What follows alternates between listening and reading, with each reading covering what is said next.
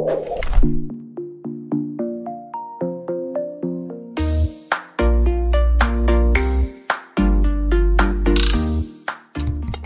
ini didukung oleh Desa WiFi Tolangit Desa Indonesia. Salam bahagia kerabat Desa Indonesia, selamat pagi, selamat berjumpa kembali di Kepo Indonesia. Kita kepo-kepo tentang desa dalam satu semangat memajukan desa-desa di Indonesia. Pagi ini kita kedatangan tamu yang luar biasa, perjuangan dari teman-teman redaksi.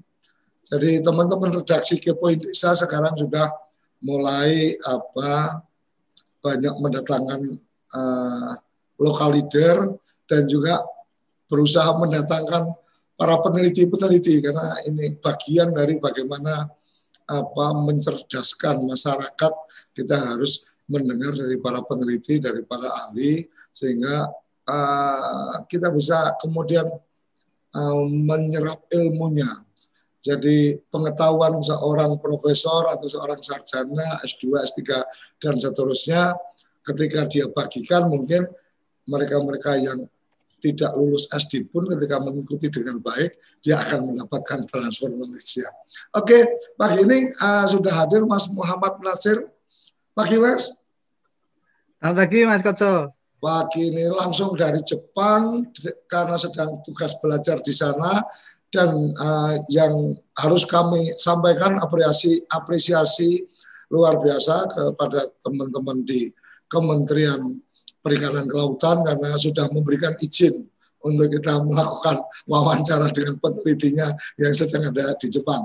Mas, menarik ketika kemudian teman-teman redaksi mencoba mengangkat tentang operasi nelayan di Jepang. Kemudian uh, Ini, ini ini bahasanya redaksi memang apa suka berbunga-bunga Mas. Jadi kalau di redaksi itu apa koperasi nelayan negeri matahari terbit. Nah aku ngomong Jepang. Oke Mas, boleh dibagi cerita sebenarnya apa yang istimewa dari, mungkin kita belum bicara koperasinya, tapi apa yang istimewa dari seorang nelayan di Jepang dengan nelayan di Indonesia. Sebenarnya pasti apa sebagai peneliti sudah paham karakter nelayan Indonesia dan seterusnya. Nah, kemudian sekarang ada di Jepang juga apa mungkin tugas belajar atau penelitian, kemudian jadi paham karakter apa dari nelayan di Jepang. Dari dua negara ini yang sama-sama nelayan, ada perbedaan yang khusus atau enggak? Silakan Mas. Ya, selamat pagi Mas. Eh, mungkin saya mulai dulu. Jadi kalau nelayan, karakteristik nelayan di Indonesia sama di Jepang, yang pertama mungkin saya cerita nelayan di Indonesia dulu Mas ya. Ya, ya, ya. Jadi kalau nelayan di Indonesia itu rata-rata pendapatannya di bawah U M R Mas. Oh, okay, saya nggak okay. nyebut ini ya, maksudnya rata-rata kan berarti hmm. ada juga yang. Tapi kalau di Jepang rata-rata itu di atas U M R. Jadi oh. mereka lebih kaya dari profesornya. Jadi okay, okay, okay. kemudian rata-rata mereka uh, kalau di Indonesia itu kan uh, nelayan istilahnya uh, modalnya relatif sedikit ya. Kalau di Jepang itu modalnya besar. Jadi biasanya mereka mendapatkan dari dari orang tuanya atau dari neneknya itu turun-temurun. Nah, karena kapitalnya relatif besar, makanya mereka uh, relatif uh, penghasilannya juga besar. Itu dari sisi penghasilan, Mas. Tapi kalau dari sisi budaya, nelayan Jepang itu uh, rata-rata mereka mau me- mem- mempelajari, kemudian uh, sebenarnya nelayan Indonesia juga sama di beberapa tempat kayak di kayak di Ambon, kemudian di Papua juga mereka masih menerapkan kayak sasi perlindungan. Nah itu di sini sangat kental. Misalnya kalau di satu area nggak boleh ditangkap ya mereka akan manut tuh. Hmm. Jadi kalau mereka rata-rata sudah paham dengan budaya-budaya yang diturunkan oleh nenek moyangnya tentang, terutama tentang kelestarian sumber daya ikan itu sendiri. Hmm. Nah mungkin itu yang dua hal yang bisa Oh, satu lagi kalau di Jepang nelayannya sedikit, Mas. Oh, jadi nelayannya sedikit. Kapal dan nelayannya sedikit, tapi kalau di Indonesia kan banyak sekali ya. Jadi kalau kalau kita lihat lebih dari sembilan puluh lima persen itu kan uh, nelayan skala kecil. Itu kapalnya bisa sampai ratusan ribu. Kalau di Jepang hmm. sih baru mungkin total itu tiga ribuan ya. Jadi itu, Mas. Oke, okay. uh, kemudian ketika kita bicara nelayan, oke, okay, secara karakteristik mungkin agak agak ada beberapa perbedaan dan mungkin secara profesi di sana mungkin profesi yang menarik karena dengan apa penghasilan yang lebih bagus dan seterusnya gitu kan. Uh, cuma kalau uh, minat untuk jadi nelayan, apakah di sana kalau profesinya penghasilannya bagus kemudian anak muda juga banyak ke situ atau nasibnya apa sama dengan di Indonesia nyari petani muda mencari nelayan muda juga agak susah. Nah, ini menarik juga nih. Jadi beberapa provinsi kalau di sini namanya prefektur ya, Mas ya. Uh-huh. Itu mengeluh memang. Jadi nelayan-nelayannya udah di atas enam puluh tahun semua. Bahkan di beberapa provinsi yang memang dia core bisnisnya itu perikanan, hmm. mereka punya namanya program insentif nelayan baru. Nah, ini ini meng, untuk mengencourage anak-anak muda untuk masuk ke sektor penangkapan. Insentif? Nah, insentif nelayan baru. Nelayan baru, nelayan muda. Nah, ini oh, artinya anak-anak muda yang masuk menjadi apa tertarik jadi nelayan itu mendapat insentif. Insentif. Nah, hmm. cuma memang beberapa kali programnya juga gagal karena anak-anak muda ini lebih tertarik ke sektor lain ya, misalnya industri ataupun I T.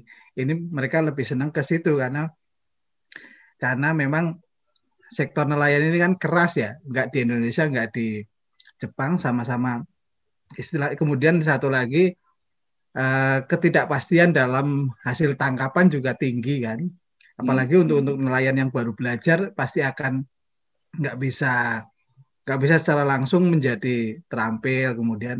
Nah, ini juga menarik. Uh, jadi beberapa yang di, mendapatkan program insentif nelayan baru ini juga akhirnya balik lagi ke ke tempat lain hmm. uh, dan ini menjadi agak problem utama di beberapa prefektur. Hmm. Jadi mungkin sama kayak di Indonesia, Mas ya. Anu hmm. kalau di Indonesia masih mending tapi istilahnya masih masih lumayan banyak anak-anak mudanya gitu ya. Betul. Walaupun jadi, mungkin pilihannya daripada nggak ada kerjaan atau okay. ikut ikut bapaknya. hmm. Mana sih? Mungkin uh, kita kembali ke bicara tentang koperasi nelayan atau asosiasi nelayan atau asosiasi seprofesi. Uh, di Indonesia dulu kan luar biasa tuh apa koperasi unit desa, kemudian ada koperasi apa uh, Mina Mina Baruna kalau nggak salah kan. Ya. Kalau untuk untuk nelayan kan Mina Baruna kalau nggak salah. Nanti kalau salah dibenerin. Jadi uh, kemudian sekarang sudah kayaknya sudah nggak terdengar lagi, tapi kelompok-kelompok nelayan itu masih cukup apa uh, banyak dan mungkin salah satunya juga distribusi bantuan dan seterusnya dari kementerian kan sekarang dengan kelompok-kelompok nelayan dan seterusnya. Apa yang kita bisa belajar dari teman-teman di Jepang atau apa yang mungkin teman-teman di Jepang harus belajar dari Indonesia? Ya, ya. Betul. Jadi kalau di mungkin kalau di Indonesia dulu, Mas. Jadi kalau memang di Indonesia kan uh, untuk verifikasi bantuan itu kan memang harus minimal itu kelompok usaha bersama ya, nelayan ya. Ya. K U B itu. Nah, kadang eh dulu kita dengar Mina Bahari itu besar, Koperasi Mina Bahari besar. Kemudian memang uh, akhir-akhir ini pemerintah berusaha uh, mengencourage kembali agar kemudian ini juga diverifikasi biasanya sama mereka sebelum hmm. bantuan itu diturunkan biasanya diverifikasi apakah kegiatannya ada, badan hukumnya ada. Nah, bedanya kalau di Jepang ini memang tidak, memang lebih ke keterikatan kepentingan, Mas. Jadi mereka ngumpul, nelayan-nelayan yang nelayan-nelayan yang punya kepentingan bersama menangkap, misalnya kita contohkan teripang gitu, mereka ngumpul, membentuk asosiasi, kemudian ya pemimpinnya itu nggak terlalu formal kayak di Indonesia. Kalau di Indonesia kan ada badan hukum segala macam ya, kalau di di Jepang relatif nggak. Jadi um, mereka punya kantor, kantornya ya kayak kayak ruangan biasa tempat ngumpul mereka, kayak dulu kita bayangkan Kelom Pencapir lah zamannya dulu Pak Pak Harto ya. Nah itu mereka sharing informasi di situ, sharing informasi, diskusi. Biasanya pemimpinnya itu nelayan senior yang berpengaruh. Jadi mereka membentuk ya pengurusnya itu ya nggak kayak di kalau kalau di kita kan lebih formal ya Mas ya organisasinya itu. Mungkin mereka juga harus belajar ke kita tuh. Untuk masalah untuk formalitas. Untuk memformalkan. Jadi kalau di di sini lebih ke kayak community gitu. Jadi apa? Ayo kita diskusi ada isu apa yang perlu kita nah isu apa yang perlu kita pecahkan bersama. Nah, mungkin ini nelayan eh, koperasi nelayan Indonesia juga perlu perlu sedikit uh, belajar tentang hal itu. Jadi mereka benar-benar berkumpul atas kesamaan kepentingan, kemudian sharing uh, informasi, kemudian mereka bersama-sama memutuskan untuk uh, pengelolaan yang lebih baik. Nah ini ini ke, mungkin ke depan koperasi-koperasi Indonesia juga harus gitu. Jadi istilahnya rembuk, kemudian berbicara tentang uh, penangkapan yang lebih ramah lingkungan, kemudian uh, masa depan penangkapan untuk anak cucu dan anak gitu itu eh, kayaknya bobot itu yang perlu di kita bawa ke koperasi di Indonesia. Jadi jangan melulu istilahnya uh, uh, aktivitas ekonomi gitu Mas. Jadi ada juga aktivitas uh, peningkatan kapasitas, uh, kemudian ada belajar bersama, ada diskusi kelompok gitu. Nah itu di, difasilitasi oleh dinas setempat kalau di sini tuh. Hmm. Jadi kalau mereka ingin, bahkan beberapa koperasi nelayan itu sering hadir di workshop uh, ilmiah. Ini yang ini yang istilahnya saya kaget juga loh. Ini, pas ke pertemuan ilmiah ada dari perwakilan dari koperasi nelayan itu asosiasi. Jadi karena mereka ingin tahu ada update apa di seluruh Jepang gitu ya.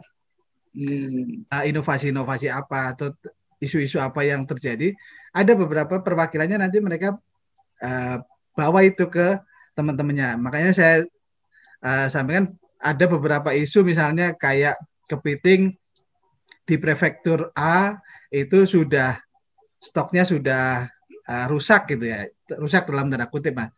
Nah itu juga mereka membawa itu isu itu, eh hey, di prefektur sana ikannya sudah mulai berkurang tuh. Nah, nanti mana nih jangan sampai terjadi di tempat kita. Nah, itu yang mungkin yang bisa kita belajar terkait nggak cuma aktivitas ekonomi, simpan pinjam atau permodalan, tapi lebih ke eh, bagaimana eh, pengetahuan tentang pengelolaan yang lebih baik, kemudian lingkungan hidup itu juga mungkin perlu di embedded di koperasi ini Mas, koperasi Indonesia istilahnya. Hmm. Artinya, artinya kalau kita bisa apa sedikit menyimpulkan adalah ada uh, keingintahuan apa kemudian apa keinginan belajar dari teman-teman nelayan di sana itu lebih apa mungkin lebih ya dibanding teman-teman di kita atau memang sarananya yang memang belum ada. Kemudian yang Yang kedua, ada kesadaran lingkungan yang sudah terbangun di komunitas nelayan. Kira-kira kayak gitu, Mas. Oke, jadi betul, Mas. Jadi mereka semangat untuk belajarnya tinggi, kemudian uh, uh, mungkin saya sedikit, mungkin dikiranya, bukan dikiranya ya, dikiranya nelayan di sini lebih, pendidikannya lebih tinggi, eh, enggak juga sebenarnya.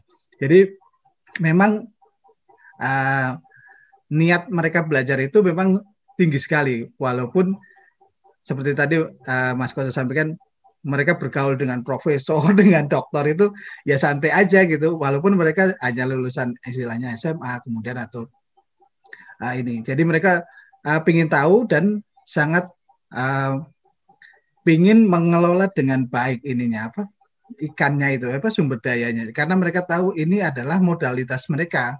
Hmm. Kalau ini sampai rusak, ya saya nggak bisa hidup lagi nanti anak cucunya. Nah itu itu juga yang menjadi dasar uh, mereka memiliki kesadaran tentang lingkungan, kemudian tidak mencemari, melepaskan ikan-ikan kecil. Nah itu tuh mereka sudah ini sendiri istilahnya demi udah, udah jadi habitnya, udah jadi kebiasaan ya, mereka. Ya, jadi ketika nelayan itu di istilahnya dilembagakan di satu komuni, komunitas asosiasi ataupun koperasi, mereka modalnya sudah dengan kesadaran itu, jadi relatif eh, mudah untuk eh, dilakukan istilahnya kalau kita namanya intervensi sosial ya, intervensi sosial pengaturan terhadap tangkapan, pengaturan terhadap ukuran ikan ini relatif eh, bisa dilakukan karena modal mereka tentang pemahaman eh, kelestarian alam itu sudah sudah cukup tinggi. Artinya yang bergabung di asosiasi, yang bergabung di koperasi itu memang sudah punya basic dengan kesamaan, artinya kesamaan profesi yang benar. Artinya ya, tidak kemudian koperasi petani atau asosiasi petani, kemudian ketuanya bukan petani atau sekedar punya lahan, itu enggak seperti itu ya. Artinya koperasi nelayan yang memang profesinya nelayan, bukan kemudian juragan kapal kan gitu. Betul, Mas. Sekarang uh, kalau kita melihat bahwa apa ngeriung, ngobrol-ngobrol dan seterusnya, saya pikir di Indonesia teman-teman koperasi, teman-teman asosiasi kan juga melakukan itu, tapi mungkin lebih pada kontennya, mungkin lebih pada konten untuk kemudian memang kontennya benar-benar sesuai uh, kemudian uh, punya punya apa ya, ada peningkatan kapasitas jelas, kemudian sesuai dengan bidangnya iya, dan uh, mulai ada kesadaran lingkungan, artinya tidak sekedar ngomong ekonomi atau sekedar ngomong bisnis, mungkin itu ya Mas ya. Nggih. Jadi ini juga P R buat peneliti, peneliti Indonesia terutama kan, bagaimana masuk ke situ kan istilahnya ya, bagaimana membahasakan dari bahasa yang ya istilahnya bahasa yang tinggi, kalau kalau kita lihat videonya Pak Tuli itu very high bicara. Nah menjadi komunikasi-komunikasi yang istilahnya bisa dimengerti oleh teman-teman. Nah ini juga mungkin peneliti-peneliti Jepang ini punya trik khusus, eh, mereka lebih advance dari kita. Jadi ini juga kita belajar bagaimana sih eh, masuk oh, ke situ. Mungkin mungkin lebih pada bagaimana hasil penelitian itu yang mungkin dalam tanda petik itu bahasa langit itu bisa dijadikan bahasa rakyat gitu ya Mas. Sehingga yeah, mereka jadi memahami, oh penelitian seperti ini ternyata intinya bahwa seperti ini, kemudian disampaikan oleh para peneliti kepada masyarakat, kemudian masyarakat juga gampang mendengarnya. Artinya bukan karena an, uh, profesi peneliti kemudian supaya dianggap pintar terus bahasanya bahasa yang susah sehingga apa yang mendengarkan juga tambah bingung kan gitu. Betul Mas, jadi itu salah satu isu juga di, di kita di rekan-rekan peneliti, bagaimana Anda itu kalau udah jadi peneliti ahli ya bukan persoalan mudah jadi rumit, tapi persoalan rumit dibahasakan menjadi mudah. Jadi teman-teman stakeholder atau nelayan ini lebih mudah nerimanya. Nah ini bagaimana uh, me membahasakan dari yang tadi bahasa langit ke bahasa uh, sehari-hari, kemudian pilihan kata, pilihan tekniknya juga harus menjadi menjadi pilihan yang tepat agar uh, sama-sama dipahami konteksnya. Karena kalau Kalau kita ngomong di atas, kemudian yang di bawah belum nyambung kan istilahnya ada gap gitu Mas ya.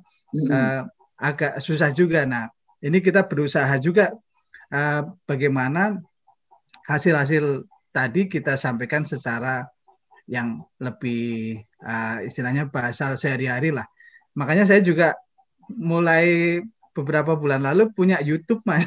Jadi oh, punya YouTube yang fokusnya menjelaskan tentang perikanan tangkap. Jadi mungkin mungkin ke depan sih istilahnya memang harus ke situ ininya apa?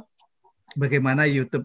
Karena saya lihat edukasi teman-teman, ya, bagaimana edukasinya dengan menggunakan edukasi, audiovisual, menggunakan YouTube itu salah satu bagian yang mungkin menjadi pilihan.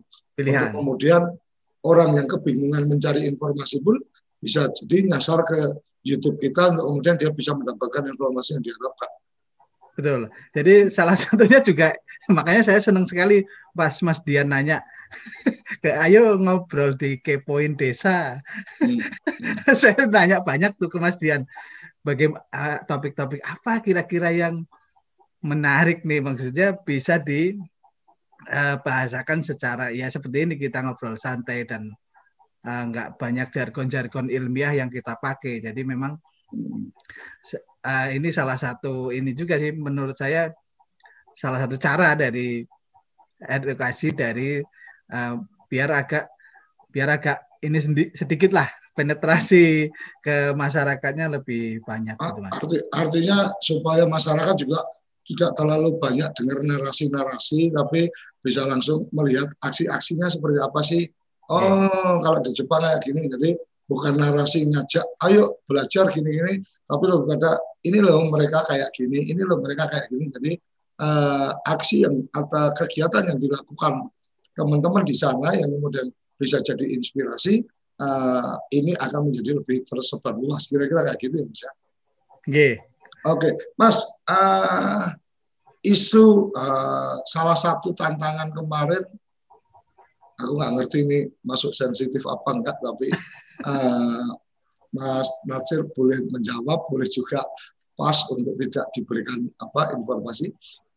Tapi salah satu yang menarik yang sempat saya ikuti kemarin di Kementerian Kelautan adalah tentang satu bagaimana apa tangkap apa wilayah tangkap ya, atau kemudian areal bahwa oh, kabupaten punya hak nah, sekian mil dari garis pantai, provinsi, dan seterusnya. Kemudian kapal, eh, berapa berapa gross tonnya, kemudian bisa sampai di wilayah mana, dan seterusnya.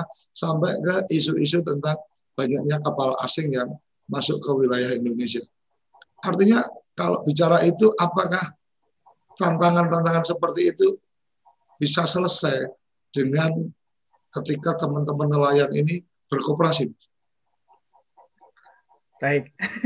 Jadi mungkin kalau saya sih jawabnya yang aman aja. Ya, ya, ya, ya.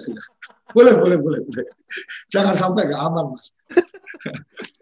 Jadi kalau kalau di Indonesia itu kan ada uh, batas uh, empat mil, Mas ya. Ada hmm. empat mil, ada dua belas mil, ada di atas dua belas mil. Nah, hmm. ini kan yang menjadi menjadi fokus koperasi mungkin, kalau kalau kalau belajar dari sini, itu yang menjadi fokus koperasi itu yang di bawah empat mil mungkin, Mas. Hmm. Jadi kalau kalau yang di bawah empat mil sampai darat itu, walaupun itu pengelolaannya secara cukup ya, provinsi, karena kabupaten sekarang menurut uh, undang-undang otonomi kan diserahkan tuh ke kepentingan eh ke kewenangannya ke provinsi. Nah, teman-teman ini bisa di level komunitas menjagalah dalam tanda kutip, Mas, hmm. di empat mil ini. Nah, kalau memang uh, kontribusinya bisanya cuma di empat mil ini ya nggak apa-apa. Tapi beberapa tempat memang ada yang namanya Pokmaswas, kelompok masyarakat pengawas. Hmm. Nah, ini juga basisnya dari komunitas, Mas. Ini juga mereka uh, memberikan kontribusi terhadap pengawasan uh, pengawasan di laut. Jadi istilahnya mereka bisa melaporkan ke petugas atau mereka berkoordinasi bareng mendatangi yang mereka kira-kira uh, menjadi uh, masalah di laut tadi. Jadi memang partisipasi komunitas atau nelayan kita wadahi melalui uh, gerakan Pokmaswas itu. Nah kalau hmm. kalau kedepannya ya kontribusinya teman-teman dari situ bisa, Mas. Jadi misalnya ya uh, kita uh, melihat ada alat tangkap yang tidak ramah lingkungan gitu, ada yang ngebom ikan misalnya. Hmm. Itu Pokmaswas ini mendiskusikan dengan dengan dengan pengawas ataupun dengan Polairud gitu untuk uh, menindaklanjuti laporan dari anggotanya. Nah ini juga uh, banyak istilahnya uh, sudah banyak di di encourage di uh, di di di disupport oleh pemerintah untuk berpartisipasi dalam pengawasan. Nah kalau terkait kapal asing sebenarnya kita sih uh, kapal asing itu sudah dilarang sebenarnya, Mas. Jadi kemarin itu uh, yang menjadi ya saya sampaikan sedikit ya. Jadi sebenarnya bukan berarti kapal asing boleh beroperasi di Indonesia, tapi kapal asing itu boleh melaporkan ke Indonesia. Jadi jadi bukan bukan berarti nangkepnya di Indonesia, tapi uh, kapal asing nangkepnya di laut lepas ini mm-hmm. eh melaporkan ke Indonesia, tapi tetap melaporkan dari uh, asal dari tangkapannya itu. Jadi bukan berarti uh, armada asing boleh beroperasi di Indonesia sebenarnya, tapi uh, dalam ketentuan regional bo- boleh mengambil Indonesia sebagai uh, tempat melaporkan ininya. Hmm. Jadi mungkin itu yang kalau okay. kalau yang kapal asing agak ini. Okay. Jadi saya jawabnya tentang koperasi aja. Oke, okay. Mas ini ada dari Made Iwan Dewantama. Uh, oh ini jadi kalau semangatnya numpang tanya biar rame. Kalau rame kita tinggal tepuk tangan sambil nyanyi juga rame. Jadi ada ditanyakan. Apakah kalau di Jepang ada pengelompokan nelayan tradisional dan modern? Uh, apakah ada pengelompokan itu kalau di Jepang? Dan kemudian kalau memang ada, ada perbedaan parameter nggak dengan di Indonesia? Baik, terima kasih Mas. Uh, kalau di Jepang sendiri ada Mas. Jadi hmm. ada beberapa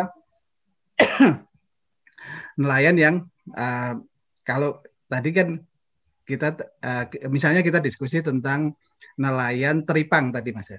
Hmm. Kalau teripang ini walaupun kapalnya besar, tapi karena uh, alat tangkapnya alat tangkapnya juga trol, tapi karena itu dikelola oleh oleh uh, kota, itu masuknya nelayan tradisional. Maksudnya dikelola kota itu sih? Jadi levelnya bukan dikelola oleh nasional ya, uh, cukup istilahnya kabupaten kota. Oh, perizinannya? Uh, perizinan dan uh, pengelolaannya. Jadi kan ada dua tadi yang hmm. yang saya sampaikan tadi, ada ada ikan tertentu yang diatur oleh pusat. Hmm. Nah ini masuknya industri nih, misalnya kayak ikan tuna, ikan uh, yang sekarang mau diusulin itu kayak Uh, ikan apa itu namanya? Kalau di sini namanya ikan sab, saba. Jadi di Indonesia, di Indonesia itu. Enggak di Jepang. Oh, di Jepang. Ini kan pertanyaan di Jepang ya. Jadi ah. kalau di Jepang ada pengelompokan tradisional dan uh, industri. Hmm. Nah, kalau di pengelompokannya berbasis apa? Yaitu berbasis dari uh, perizinannya. Ada yang izin uh, prefektur, ada yang izin pusat. Nah kalau yang izin prefektur ini biasanya nelayan-nelayan tradisional hmm. dan pengelolaannya uh, melalui uh, community atau koperasi tadi. Oh, prospektur itu provinsi. Prefektur provinsi ya. Oh. Jadi kalau kalau di, di kita kan anu nasional, provinsi, uh, kabupaten kota ya. Nah kalau di Jepang nasional, prefektur, city, kota. jadi hmm. jadi sama sebenarnya levelnya. Oke, Mas. Uh, berarti kalau uh, aku nggak aku nggak ngerti kalau di Indonesia pengelompokan tradisional sama modern itu seperti apa, tapi kalau yang aku tangkap dari Mas Nasir tadi bahwa kalau bicara tradisional dan modern itu kalau di Jepang lebih pada ikan yang kemudian itu menjadi untuk keperluan industri atau bukan industri gitu. Iya. Hmm, kalau di Indonesia tradisional modern itu lebih pada peralatan atau lebih pada apa yang ditangkap atau gimana? Kalau di Indonesia tradisional itu uh, di bawah eh pakai ukuran kapal, Pak, Mas. Oh, oke, oke, oke. Kalau di bawah sepuluh G T, hmm. kita sebutnya nelayan tradisional. Kalau di atas sepuluh G T sampai, sampai di atas sepuluh G T ke atas itu nelayan enggak tradisional. Jadi kalau hmm. ya, uh, beberapa teman juga uh, sudah menyampaikan uh, terkait istilahnya pengelompokan ini, apakah nelayan tradisional atau industri uh, itu pengelompokannya seperti apa gitu. Nah, kalau hmm. kita masih pakai yang itu, Mas. Di bawah sepuluh G T. Ukuran kapalnya berarti. Ukuran kapal. Bahwa kalau bicara teknologi, taruh kata nih, oke okay, uh, di bawah sepuluh gross ton, tapi kemudian dia menggunakan teknologi-teknologi modern tetap masuk kategorinya tradisional karena gross tonnya di bawah sepuluh. Gitu. Iya. Oke, menarik. Terima, terima kasih Mas Made sudah memberikan inspirasi pertanyaannya. Jadi uh, ada lagi nih sejauh mana keterlibatan nelayan koperasi mengelola perikanan secara kapasitas perbandingannya dengan teknologi di Indonesia. Saya pikir uh, mungkin uh, kita akan jeda dulu Mas sesaat. Ya. Ada bagian yang menarik adalah ketika kemudian uh, secara teknologi, kalau kita bicara Jepang kan di frame kita selalu bahwa high tech kan gitu, selalu menggunakan teknologi dan seterusnya. Saya juga melihat bahwa oh di Indonesia pun sebenarnya juga sudah mulai mengenali dengan baik bagaimana penggunaan penggunaan teknologi dan seterusnya. Walaupun kalau uh, dengan apa semangat ekologi atau mengenali lingkungan, uh, salah satunya adalah oh mendeteksi kalau ikan banyak itu berarti ada burung apa dan seterusnya, itu sisi yang lain. Tetapi secara teknologi mungkin kita pengen uh, ngobrol lebih jauh dengan Mas Nasir, dan juga bagaimana komunitas atau uh, kelompok nelayan uh, ini di Jepang, bagaimana mereka apa uh, ber, berbisnis atau mengembangkan usahanya dibanding dengan teman-teman yang di Indonesia mungkin bisa menjadi tempat untuk belajar. Kerabat Desa jangan kemana-mana, uh, uh, kita akan kembali sesaat lagi. Kembali lagi kita mendiskusikan sesuatu yang kita harapkan menjadi inspirasi-inspirasi baru untuk kita bareng dengan Mas Nasir, peneliti dari Kementerian uh, Perikanan dan Kelautan yang sekarang sedang ada di Jepang. Jangan kemana-mana. Kamu tinggal di pulau terpencil, pegunungan pinggiran kota, atau daerah di Indonesia yang tidak terjangkau jaringan fiber, A D S L, dan juga tiga G. Internetan dengan cepat pasti cuma akan menjadi mimpi. Mau pakai tol langit, pakai Desa WiFi, kunjungi w w w titik desa wifi titik i d.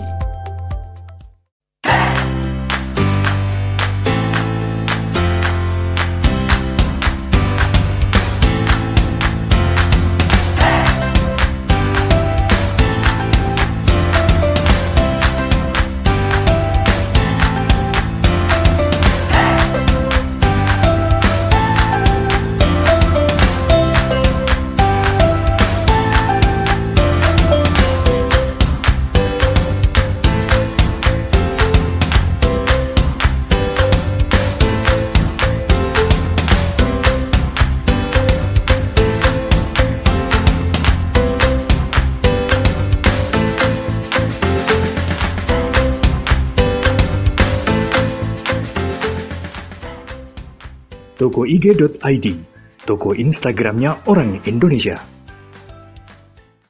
Ayo, kandidat kepala daerah, manfaatkan kesempatan ini. T V Desa mengundang Anda bicara desa. lima menit bisa. Bicara Desa, sebuah program tayangan monolog konsep membangun dari desa, dari kandidat untuk masyarakat. lima menit bisa bicara desa. Hanya di T V Desa.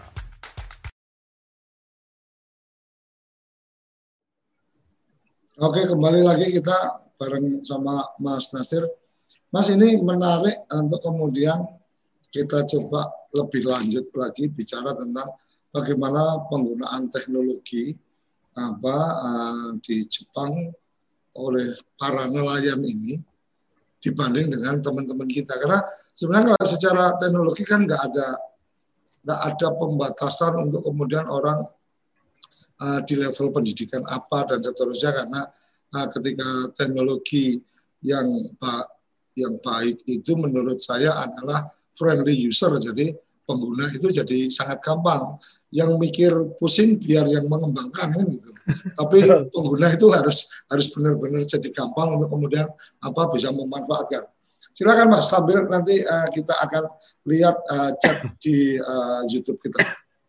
Baik Mas, uh, mungkin untuk pertama kalau kita bicara teknologi penangkapan berarti kan ya, ya. Teknologi penangkapan yang ada di kapal. Kalau di Jepang sendiri memang semua serba uh, otomatis, kemudian serba mekanis, karena karena mereka punya isu terkait isu terkait dengan A P K kan, A P K kan mahal sekali Pak. Jadi hmm. kalau jadi rata-rata mereka hanya dioperasi, bahkan ada satu kapal itu kapal gurita misalnya, itu cuma satu orang, jadi dia dia nyetir, dia mancing, dia nangkep gurita, kemudian packing, itu satu orang aja. Nah ini juga karena semua sudah uh, mekanis, kemudian uh, relatif relatif mudah dioperasikan karena dia ada satu tombol di di untuk misalnya untuk men, melempar pancing itu sudah sudah ada di samping dia, kemudian untuk menarik pancingnya itu semua sudah dibantu dengan alat-alat dan teknologi yang memang memudahkan mereka untuk uh, menangkap ikan. Kemudian juga misalnya kita bicara uh, itu tadi pancing gurita, kita bicara troll, troll juga mereka hanya beberapa orang aja, dua atau tiga orang aja, karena semua sudah tadi sudah mekanis, kemudian tinggal dilempar, orangnya nyetir, uh, jaringnya diangkat pakai pakai hidrolik, kemudian hasilnya ditumpahin ke ke tempat ke tempat uh, ke geladak misalnya. Bahkan untuk setnet yang ada di uh, YouTube saya itu, hmm. itu hanya lima belas orang. Padahal hmm. setnetnya itu kan besar sekali ya. Kalau kita lihat, uh, misalnya jari-jarinya itu eh, apa kelilingnya bisa sampai sembilan ratus meter gitu. Hmm. Uh, mereka, kalau di kita kan, saya punya video juga Pursen di Bali, yang narik kan empat puluh orang itu Pak. Karena hmm. Uh, mereka belum memanfaatkan uh, istilahnya secara mekanis ya, maksudnya. Uh, jadi memang, tapi di satu sisi memang mereka padat karya kan, berarti bisa menyerap tenaga kerja lebih banyak, karena hmm. memang di Indonesia kan tenaga kerja relatif relatif lebih, saya nggak bilang tenaga kerja Indonesia lebih murah, tapi relatif lebih murah dibandingkan uh, tenaga kerja di Jepang untuk working hour-nya istilahnya. Kalau di Jepang kan kita bantuin nelayan aja, misalnya dibayarnya per jam. Kalau kalau di sini itu misalnya sejam sekian gitu. Nah kalau di Indonesia kan relatif uh, ini apa? Kerja sehari. Ya apa harian ya. Ya, ya, ya. Nah ada juga misalnya uh, pancing cumi, pancing cumi otomatis juga mereka uh, mereka mengoperasikan, walaupun mereka skalanya industri, tapi tetap pancing. Kalau jadi pancingnya itu mereka beli squid jigging namanya, itu otomatis semua, tinggal di tinggal dipencet, kita kita berhenti di satu titik tertentu, kemudian alatnya misalnya kita punya dua belas, enam di kanan, enam di kiri gitu. Ya udah dia sepanjang malam dia akan mancing cumi, kemudian masukin ke dalam box secara otomatis ya. Ini juga uh, kalau dari sisi teknologi penangkapan yang ada di sini. Jadi mereka relatif yang Mas sampaikan tadi user friendly, hmm. dan uh, low low labor low labor hour, istilahnya uh, sangat sedikit menggunakan tenaga manusia. Hmm. Karena karena itu tadi ada isu beberapa orang tidak mau masuk ke dalam perikanan karena tertarik pada sektor lain. Nah, untuk menjembatani uh, kekurangan dari A P K kemudian ini, mereka banyak mengoperasikan uh, mengoperasikan alat-alat alat bantu untuk penangkapan. Jadi mereka uh, relatif inilah, kalau di di sini sebenarnya di Indonesia juga banyak mas yang pakai, tapi kan tidak se-ekstensif di Jepang pemakaiannya ya. Kalau di Jepang kan rata-rata sudah mekanis, kemudian industrial scale gitu, semua sudah. Jadi bongkar ikan itu ya nggak nggak kayak di kita diambilin satu-satu gitu, tapi pakai hidrolik, taruh di box kemudian dibawa. Ini padahal untuk skala yang tradisional. Itu gitu. Atas usaha mereka sendiri, artinya kemudian tidak ada keterlibatan pemerintah, atau mungkin uh, Mas Nasir sudah men, apa, uh, sempat mendapatkan informasi bahwa oh dengan teknologi yang seperti ini ternyata juga ada keterlibatan pemerintah nih, artinya Uh, dukungan dari pemerintah dan seterusnya. Ya, jadi yang saya sampaikan tadi ada uh, ada dua. Jadi ada yang mereka mengembangkan dengan swasta, hmm. dan juga yang uh, pemerintah bekerjasama dengan swasta dan nelayan mengembangkan sesuatu. Nah, ini yang menjadi yang banyak sebenarnya malah mereka berkembang sendiri sih, apa swasta kemudian uh, swasta dengan nelayan gitu, untuk mengembangkan teknologi-teknologi yang uh, lebih lebih efektif, efisien ya Mas ya. Jadi, nah terkait tadi apakah pemerintah perannya, ya sebenarnya perannya pemerintah lebih ke uh, bagaimana memudahkan hal itu terjadi. Hmm. Kayak mereka, pemerintah mengadakan uh, satu wadah workshop bersama untuk diskusi yang tadi saya sampaikan. Uh, Mereka berkumpul se se secara periodik, nelayan, swasta, akademisi, uh, dan pemerintah. Ini berempat ini ngobrol bareng nih. Isu apa sih yang akan uh, kita handle tahun ini dan tahun depan misalnya. Nah nanti di, mungkin saya boleh nyebut merek. Ya. Misalnya ada beberapa merek kayak Hitachi gitu ya. Hitachi mereka oke okay, saya mau ngambil di sisi ini, misalnya di sisi keselamatan uh, keselamatan navigasi misalnya. Hmm. Oh, kemudian ada satu perusahaan lagi apa? Oh, saya mau mendukung di uh, higien higienitas produk misalnya, hmm. uh, meningkatkan kualitas produk dari manual ke uh, mekanik gitu. Nah itu nanti disampaikan lagi, kita coba di nelayan A, di prefektur A kemudian. Nah salah satunya yang kita coba di nelayan Tripang ini Mas. Hmm. Jadi kalau nelayan Tripang tadi kan kita sampaikan sistem pendataan ya, kalau sistem pendataan berbasis I T. Nah ini mereka juga senang sekali. Hmm. Karena kalau mereka berkumpul, ini kita sudah masuk lagi ke yang tadi ya. Ke apa? Uh, bagaimana pengelolaan perikanan kontribusinya dari koperasi ya. Ya. Jadi uh, ketika kita sampaikan tools, toolsnya hmm. berupa eh, sistem pendataan tadi ke, ke komunitas tadi. Nah mereka setiap minggu melihat tuh bareng-bareng, weh ini si A nangkepnya banyak di sini, si B nangkepnya banyak di sini. Nah ini juga menjadi, saya juga heran tuh kalau di Indonesia kan kayak ditutupi ya antar nelayan itu. Oh, iya, iya.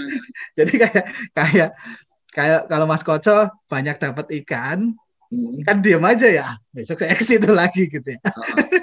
Kalau di sini enggak, jadi karena transparansi kan sebenarnya dibatasi dalam tanda kutip Mas ya. Jadi Mas Koco ini tahun tahun ini hanya boleh nangkep lima ton gitu.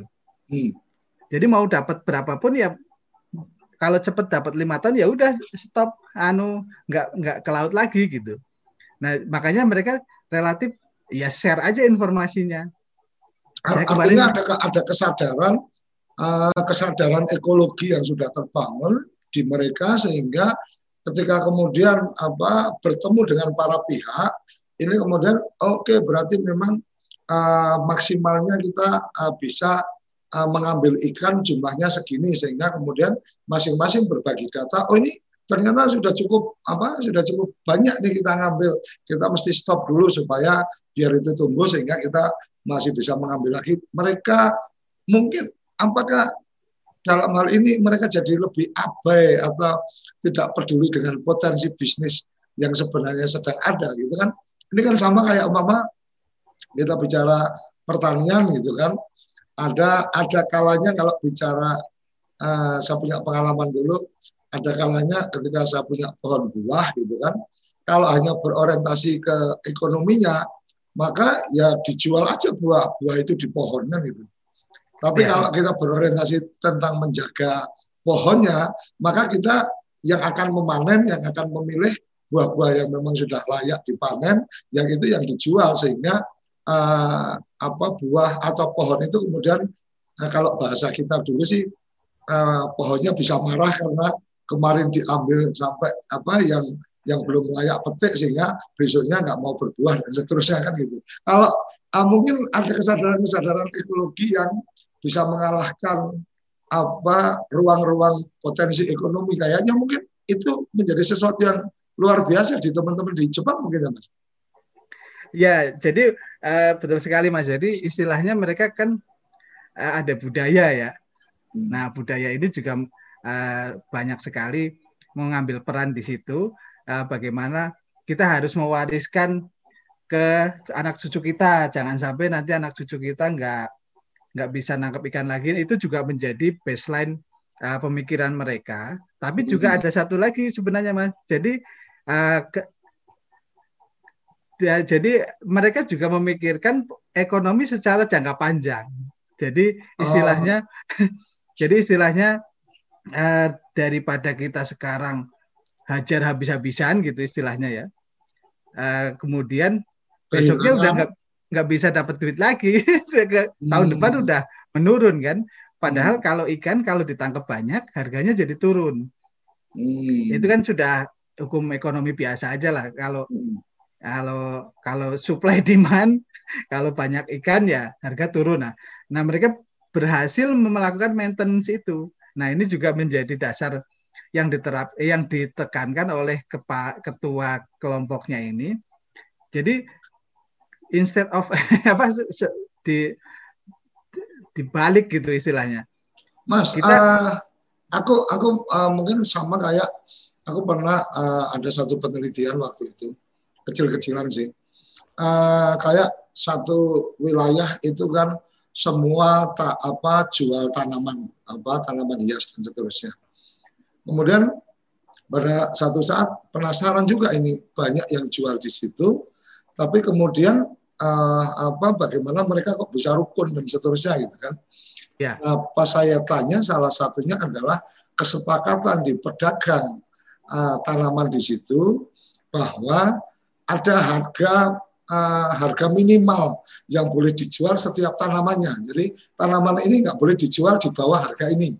Jadi kalau ada yang kemudian tahu-tahu menjual harga di bawah itu, maka semua tanaman yang ada di situ punya pedagang itu harus dibeli dengan harga yang sudah disepakati minimalnya. Jadi semua harus kemudian dia bayar. Artinya itu menjadi hukuman bahwa kalau kamu main-main dengan apa melanggar komitmen, kemudian punya risiko. Nah, apakah di Jepang itu karena ada punishment sesuatu yang kemudian oke okay, kamu melanggar tidak memberikan laporan atau apa kemudian itu mendapatkan sanksi dari komunitas atau memang sudah terbangun kesadaran Mas? Ini ini sesuatu yang yang menarik menurut aku apa ya. Uh, membangun kesadaran bukan hal yang gampang Mas. Betul Mas. Jadi kemarin saya sempat tanyakan juga kan ke mm-hmm. itu. Itu ada hukumannya nggak kalau melanggar, saya bilang gitu kan, oh. uh, ke teman-teman di Jepang itu. Uh, mereka bilang, melanggar apa kata dia? Ya kan, kamu tetapkan nih lima ton. Uh. Uh, nelayan yang nangkep lebih dari lima ton dihukum apa enggak gitu. Istilahnya gampangnya kan gitu ya. Uh. Nah, gimana mau melanggar kata dia. kan semua transparan kata kata kata mereka kan. Setiap hmm. minggu, setiap hari malah dilihat itu ininya. Dilihat catatan nelayannya oleh kelompok tadi. Jadi memang uh, mungkin ini kan berhasil dari uh, pengalaman bertahun-tahun mungkin Mas ya. Jadi artinya proses panjang lah untuk proses panjang. Nah, jadi seperti itu ya. Jadi mereka memang terus saya, saya, saya balik pertanyaannya ke mereka. Oke, kalau kalau dibalik hmm. jenis pelanggaran apa sih yang mereka sering lakukan? Nah itu kan tadi saya tanya kalau hmm. melebihi penangkapan pernah enggak, terus dihukum apa enggak? Mereka bilang ya enggak, mereka secara sadar sendiri, stop sendiri, kapalnya ditaruh di rumah dan enggak melaut lagi. Nah, kalau pelanggaran yang yang sering mereka lakukan itu sebenarnya ya ada juga. Hmm. Jadi kayak misalnya Mas Koco nih. Mas Koco ini ha hanya boleh nangkep teripang di sisi selatan ya. Hmm. Jadi kan tadi saya cerita nelayan cuma enam belas. Hmm. delapan selatan, delapan utara. Hmm. Nah, pas saya tanya yang sering pelanggaran yang terjadi apa? Itu nelayan selatan melipir-melipir di batas utara itu, terus kadang masuk. Nah itu paling kayak gitu kata dia.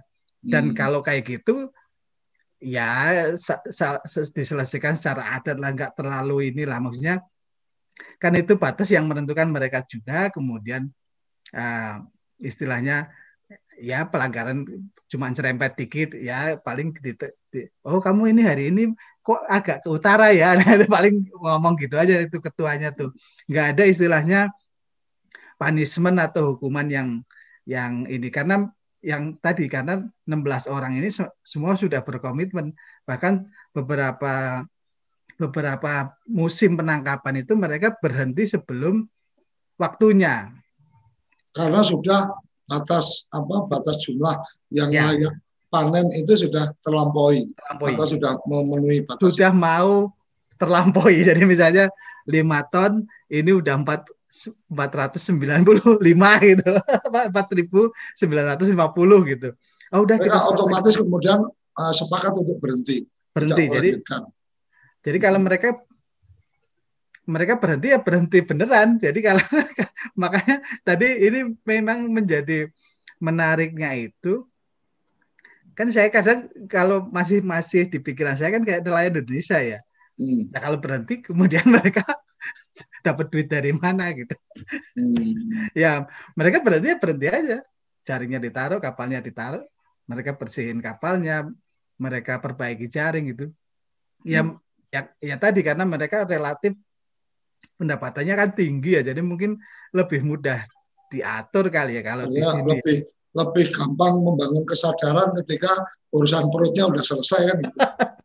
Oke, Mas, ini ada pertanyaan menarik uh, dari teman-teman di apa uh, YouTube channel kita. Karena waktunya juga terbatas, uh, mohon maaf kalau nanti tidak semuanya kita uh, bacakan. Sejauh mana praktikal keterlibatan nelayan tadi sudah apa sekilas disampaikan dari Yensi Sartin. Om Nasir, apakah di Jepang menerapkan sistem kuota tangkap uh, buat setiap nelayan dan seterusnya? Tadi sudah disampaikan bahwa kesepakatan ada batasan apa kita menangkap ikan seberapa dan seterusnya. Kemudian dari Dhani Setiawan, saran bagi pengembangan koperasi-koperasi nelayan atau perikanan di Indonesia, belajar dari model perikanan di Jepang karena mayoritas apa nelayan Indonesia nelayan kecil. Tadi yang Mas Nasir sudah sampaikan memang secara penghasilan mungkin jadi nelayan di Jepang itu apa lebih punya apa jaminan penghidupan. Nah, nanti bisa diulas. Kemudian ya. Karakteristik perikanan di Indonesia multispesies. Ini Mas Nasir yang lebih paham daripada saya. Multigear dan multiculture nelayannya. Apakah model pengelolaan di Jepang bisa diaplikasikan di Indonesia? Ini nah, pertanyaan yang apa uh, menarik. Silakan Mas. Ya. Saya coba jawab Mas ya. Jadi yang pertama tadi bagaimana partisipasi nelayan uh, dalam penentuan peng, uh, hasil tangkapan. Nah itu yang ya sampaikan tadi uh, komunitas itu benar-benar uh, mereview, mereview hasil tangkapan setiap minggu. untuk kemudian memutuskan. Nah, untuk untuk batasnya sendiri mereka melakukan di awal tahun. Hmm. Jadi di awal tahun berdasarkan data yang dikumpulkan dan dianalisis oleh teman-teman dinas dan peneliti, mereka mereka diskusikan di kelompok capir tadi. Kemudian kita ditentukan, oke, okay, kita batasnya tahun ini sekian berdasarkan performa hasil tangkapan lima tahun yang sudah dilakukan. Hmm. Jadi cuma dibatasi sekian, nah nanti didistribusikan tuh dibagi enam belas sesuai anggotanya. Nah, jumlah itulah yang disampaikan kemudian dipatuhi oleh mereka. Nah, saya kemarin nanya, laporan dinas apa? Saya bilang gitu kan. Hmm. Apakah itu angka itu di dikasih oleh dinas atau oleh nelayan? Nah, itu ke, dinas hanya memfasilitasi aja, memberikan. Artinya memfasilitasi informasi. Informasi dan analisis. Komunitas. Ya, jadi yang memutuskan mereka bersama. Hmm. Nah, karena kita bicara uh, bicara tentang uh, tadi komun, uh, perikanan skala kecil kan ya. Hmm. Kemudian yang pertanyaan kedua, apakah bisa diterapkan di Indonesia ya? Ya. Yang multi spesies, multi gear. Nah ini hmm. uh, kalau di kalau menurut saya ya. Sebenarnya bisa-bisa aja kan, hmm. apa sih yang nggak bisa? Maksudnya uh, bagaimana kita melihat satu kesamaan, kemudian satu potensi, kemudian satu satu yang sudah bisa dikembangkan itu apa gitu. Jadi menurut saya sih mungkin sekali. Dan apakah nanti bentuknya uh, grup nelayan cumi misalnya gitu ya, hmm. atau grup nelayan uh, kerapu gitu.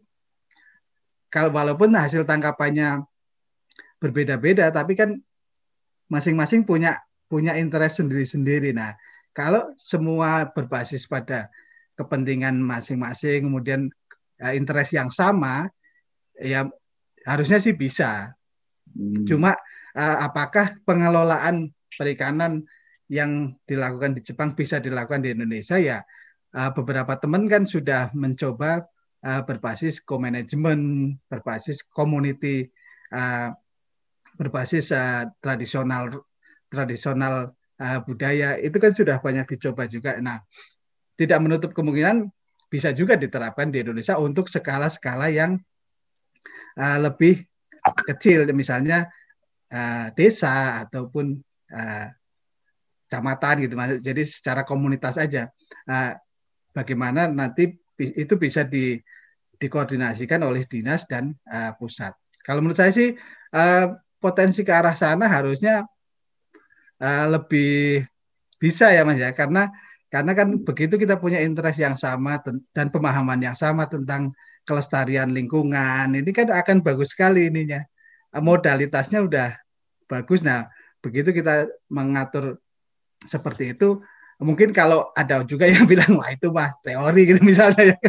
Kalau lihat di kondisi di Indonesia kan memang beragam, tapi ya kenapa Kenapa nggak bisa? Harusnya sih pelan-pelan uh, bisa lah. Or, uh, melalui tadi yang kita bareng-bareng kita diskusikan, bagaimana peningkatan kapasitas pemahaman nelayan, bagaimana kita uh, masuk ke merubah hasil-hasil penelitian dari bahasa langit ke bahasa sehari-hari yang lebih mudah dipahami. Itu kan salah satu cara agar uh, bagaimana kita memiliki pemahaman yang sama terkait uh, kelestarian sumber daya ikan. Mungkin itu Mas yang bisa oh, saya eh, jawab. Mas Nasir luar biasa. Jadi mah, uh, Kelapa Desa, mohon maaf karena memang waktunya kita sampai di sembilan tiga puluh dan tidak terasa kalau ngobrol sama mereka-mereka yang menguasai informasi dan menguasai apa materi, uh, waktu satu jam itu nggak terasa. Tapi yang saya tangkap yang luar biasa hari ini adalah bagaimana perlu membangun kesadaran bersama tentang apa ekonomi dan ekologi, dan kemudian bagaimana tadi Mas Nasir juga menyampaikan membangun juga kesadaran bahwa teman-teman peneliti itu mampu menyampaikan uh, temuan-temuannya atau ide-idenya kepada uh, masyarakat itu dengan bahasa yang gampang dicerna, sehingga proses transformasi atau uh, transfer pengetahuan untuk peningkatan kapasitas ini akan apa menjadi lebih gampang. Kemudian yang berikutnya adalah bagaimana uh, peningkatan kapasitas ini menjadi sangat penting dilakukan oleh apa teman-teman nelayan kita, dan peran semua pihak itu dengan porsinya masing-masing. Jadi tadi Mas Nasir menyampaikan bagaimana dinas atau dari pemerintah itu tidak kemudian kamu harus begini, tetapi lebih pada ada seperti ini, silahkan ah, dari nelayan kemudian bisa ah, mengambil keputusan baiknya seperti apa. Kemudian ah, dari pihak pemerintah juga mengajak pihak-pihak swasta untuk duduk bareng. Ini ada permasalahan di teman-teman uh, nelayan, bagaimana mereka bisa mengambil peran di sebelah mana untuk apa membantu menyelesaikan apa uh, tantangan atau problematika yang ada di nelayan. Ini sesuatu yang luar biasa. Dan satu lagi catatan tadi Mas Nasir sempat menyebut kelompok pencapir dan seterusnya.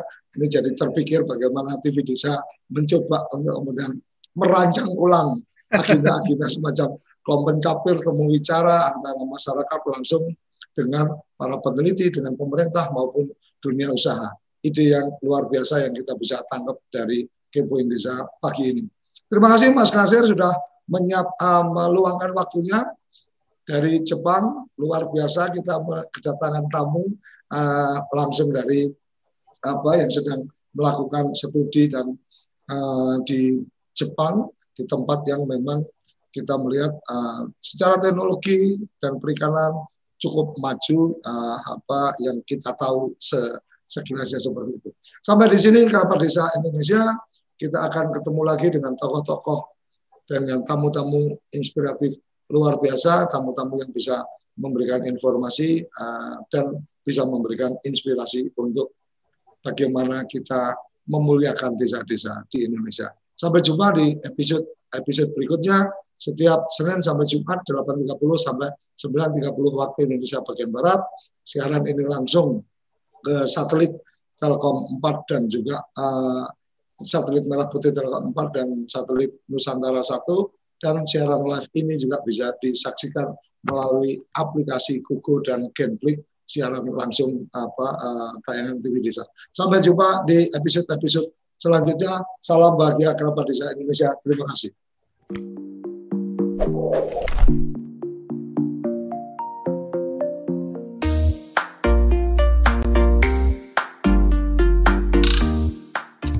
Acara ini didukung oleh Desa WiFi Tolangit Desa Indonesia.